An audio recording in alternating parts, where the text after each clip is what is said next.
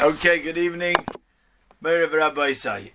We are here finishing up uh, in Perek Gimel of Shara Tshuva here. And as we've seen, this Perek Gimel is really a, an introduction to actually going through the steps of Tshuva. The steps of Tshuva come in Perek Daled. There are four steps of Tshuva, which the Chovos Halevavos will delineate. He'll explain them in proper detail. But here in Perek Gimel, this is a, an introduction. This is, as we explained, a prerequisite that one has to have certain understandings, a certain appreciation for various ideas in in the world at large, in what his sins do, both to himself and the effect that it has, and that there is retribution, and that Hashem doesn't forget. And these ideas, if they're not clear in a person's mind, so it's going to be hard to expect for the person to go through part of the rigorous process of tshuva, because there are some difficult parts of tshuva. It's not physically hard, although we'll see an interesting point tonight, but it takes perseverance. Once a person sets his mind to do it, he can do it, and it's attainable for anybody. That has to be. If Hashem gave the mitzvah of tshuva, it has to be. It's attainable. Even those, the, the Gemara tells us that the Rebbe of Rameir, Elisha ben Avuya, who was called after that Acher, because he rejected it all, the Nebuch, he did terrible things. He was being Mechal Shabbos, being Mechal Yom Kippurim, because he heard a baskol, he heard a voice ring out from heaven that Shuva ban. Everybody can do Shuva except for Acher. And he thought that he was precluded from doing Shuva. And it wasn't true. He wasn't precluded. It just meant he's going to have to work harder, which really gives us a lot of courage. Because he's the only person that we know of clearly that was told in the Gemara, that was told that, well, I'm not going to help you do tshuva. A similar idea we find by Paroh in the Torah. Hashem says, I'm not going to let you do tshuva. What does it mean, allocated to tshuva? I'm not going to assist you in doing tshuva. Which means, except for those few people, the rest of us actually get Hashem's help when we embark on tshuva. But no, still, nonetheless, there is parts of tshuva that, that need perseverance, that need restraint, and in order to be able to expect to do it in full, person has to have these understandings, these appreciations. So up to number six, Va'ashishi. A person should contemplate with himself. Think. This person sometimes has to just stop and think before he even deals with tshuva, before he even deals with any particular avera that he's done. He should stop and think and says, you know, I I know I want to do tshuva, and I know I'm going to start thinking about things things I've done wrong, but at the same time, what I've been doing is rejecting the will of the Almighty.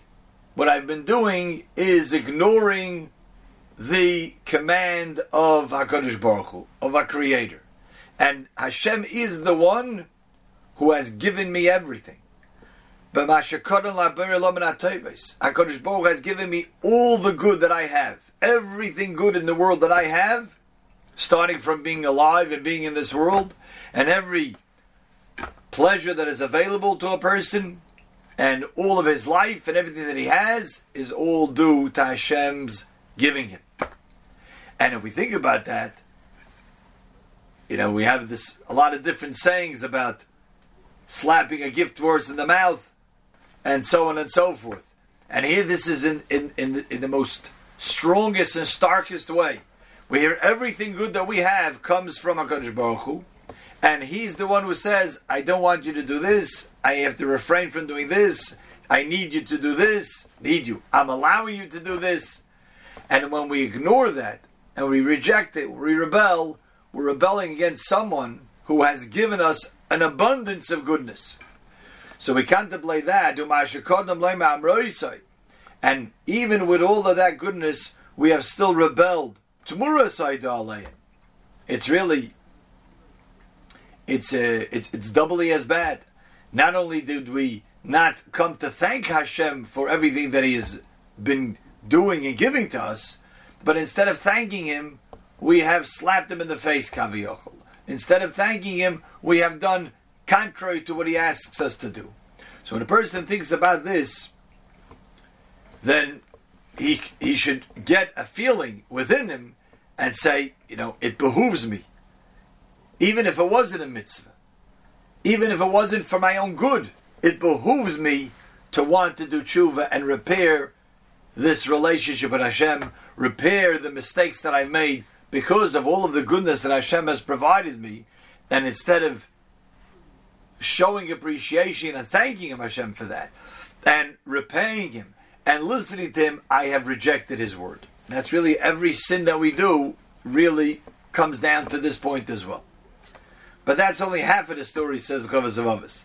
Secondly, Vishayishkal. Another thing that, that deserves contemplation is Vishayishkal. A person should balance. He has to think about it. Make a cheshbon. The punishment for doing a sin against the sweetness and the pleasure that he had doing the sin. Is it worth it? And this is a, a decision that we make all the time. Person knows, is it worth it to smoke? If later on it could it could uh, make his lungs irreparable, is it worth it? Sometimes it's it's not as uh, catastrophic as that.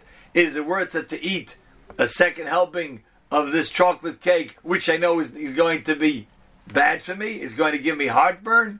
Yeah? Do we, is it worth it? So we weigh that. Okay. Sometimes we say it's worth it.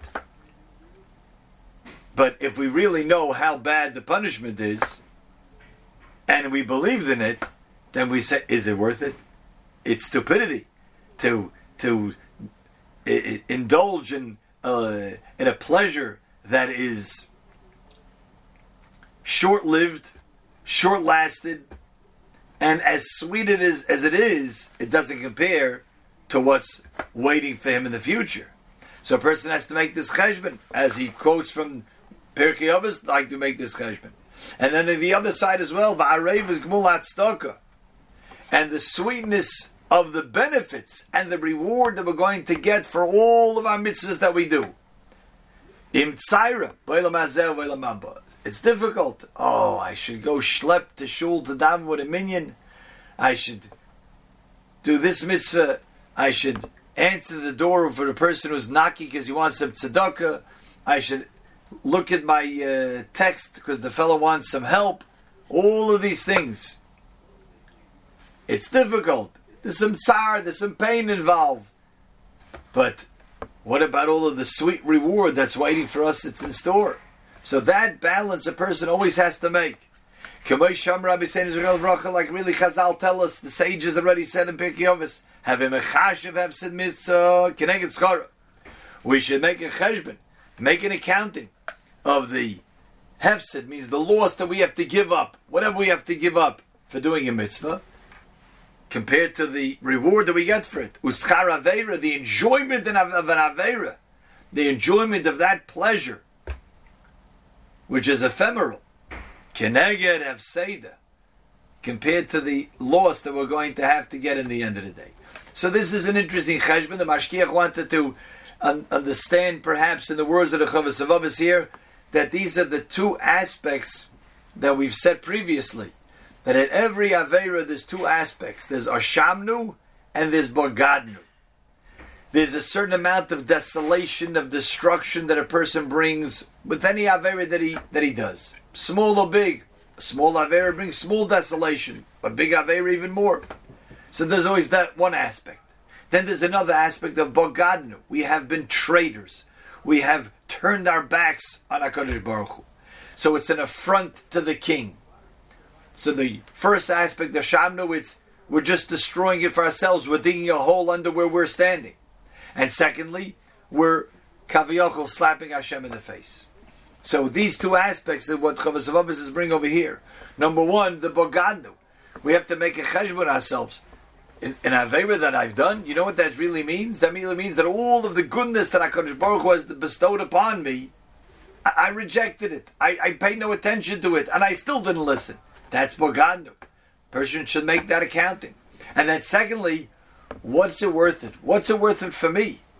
For me personally, that I've done this, which now I wanted to do it because I couldn't hold myself back, and yet I'm going to pay for it in the end. Or is it worth it? Should I push myself to do this, to do this mitzvah, to do this ma'asim tovim? Is it worth it? You know you're going to lose out if you don't do it. Ah, there was such a reward waiting. So these cheshbainis, these calculations that a person should make with himself, are really what will motivate a person to be sincere about his doing tshuva. And finally, Vashvi on the seventh, Choizek Sivloi, the certain amount of, of a burden, a certain amount of difficulty, Lihimona min Because one of the most difficult parts of doing tshuva is that we have to put a put on the brakes to what we've been doing wrong. We have to stop what we've become accustomed to. And we are creatures of habit. That's the way we are. And when we get used to something, we just we just can't live without it. We can't live without doing it. We become creatures of habit. And that hergel, as he calls it, that just becoming accustomed to what we have been doing is very hard to stop. We know the people who go to the point of becoming so used to something, it becomes an addiction. And when it comes to the point of an addiction, oh, then they have to go through a 12 step process. They have to go through a whole process of rehabilitation, reframing to get them out of what they've become accustomed to. And the same is really true with becoming accustomed to doing the wrong things, doing Averis. So it's going to take a lot of work. Not physical work, but emotional strain. There's going to be emotional strain to pull back, to hold back from what we've been doing wrong and change directions. It's possible, we can all do it, but it's going to take effort. And a person is going to have to sort of resolve in his mind that if he's going to embark on tshuva seriously, with a with a proper approach, it's going to take work. No pain, no gain. And the way he says it is an interesting pasuk that he brings for this. Again, Vahashvi, the seventh and final prerequisite that's going to be needed. Lehimona min hora to hold back, to restrain from the bad things, the evil ways, the sins that he has become accustomed to. And this is just this is what he does. He just gets used to talking a certain way, acting a certain way, and he has to then change. He has to reframe his his whole uh, his whole way of thinking about that particular way of life that he's doing, and he has to change, and it takes effort. And he has to resolve and he has to make up in his mind and in his heart that he's not going to do that. He says, This pasuk says, "Tear your hearts and not your clothing." Tear your hearts, not your clothing. So different ways of explaining this pasuk. Some explain it that tear your heart, meaning do tshuva, and then you won't have to rent your garments with something catastrophic happening from the heavens that Kosh has to punish a person, and a, a, a, loved one could die, and he has to rent his garment like tearing Kriya. It could be like that. Or some other tragedy that he's going to get upset about and tear his clothing because he's upset about it. So Kira Levavchem, do tshuva, and then you won't have to pay for it later. But here Chovos Halevavos is saying an extra point. The Kira Levavchem, Das in the hearts. You know what that means. Daf oisrais in the hearts. It means you have to tear your heart. Tear your heart. It's an expression. It's like people say, like, oh, I'm gonna, I pulled out my hair. You didn't literally pull out your hair, but it's an expression. Like it, it's like when someone you, breaks your heart, breaks your heart when you cut it in half. It's an emotional expression, and that's what we have to do here. We're going to have to get. It's going to take work, and it's going to take effort, and it's going to take restraint, and that emotion is going to be. It's going to be difficult on the heart. It's going to be difficult on the psyche. But if a person says, "But that's better. It's worth it to be kira levavchem v'al I'd rather tear my heart. I'd rather make it difficult and go through that pain v'al bigdeichem. Therefore, I don't then I don't have to um, end up tearing something else. Therefore, I don't have to be pay for it in some other way. So So when we've already preceded the knowledge and the appreciation of these seven aspects, in the mindset of the sinner, then once you have all these seven clearly down, and just quickly to summarize them. Number one, a person has to know I did this avera. I actually spoke lashon hara about a fella in shul, and then I have to see one second. Do I have to ask him mechila? Because did it affect him negatively? If it didn't, I don't have to tell him about it. I just have to do tshuva Hashem, but I have to say I spoke lashon hara, and that brings tragedy and brings destruction to the world. I have to know what I did wrong. Number two, I have to realize and appreciate the disgracefulness of every sin. Ultimately, it's it's it's a terrible thing to do a sin is a terrible thing, and even if we did it unintentionally, even if we did because we didn't we wouldn't we didn't restrain our yitzhara, but we have to understand and appreciate how bad it is. Number three, person has to know that there's punishment. Every avera is punishable without before if, if unless tshuva was done. Number four, it's all written down. There's a whole list of my averas that I did. Number five, a person has to know the power of tshuva. That with tshuva, he could heal himself. He could have a clean slate. He could wipe out any of those averis, any of those things can be wiped out, can be discarded with tshuva. Number six, like we learned tonight, person should make a cheshbon. What is it worth it? Is it worth it to just continue in my folly, to continue going down this path, or should I stop it and change direction? And number seven, a person has to resolve that it's going to be difficult and it's going to be somewhat strenuous on an emotional level. But it's worth it, and a person resolves it with that full resolution, then it is possible for him to do tshuva from all of his averis. A good Tanakh and a good Shabbos.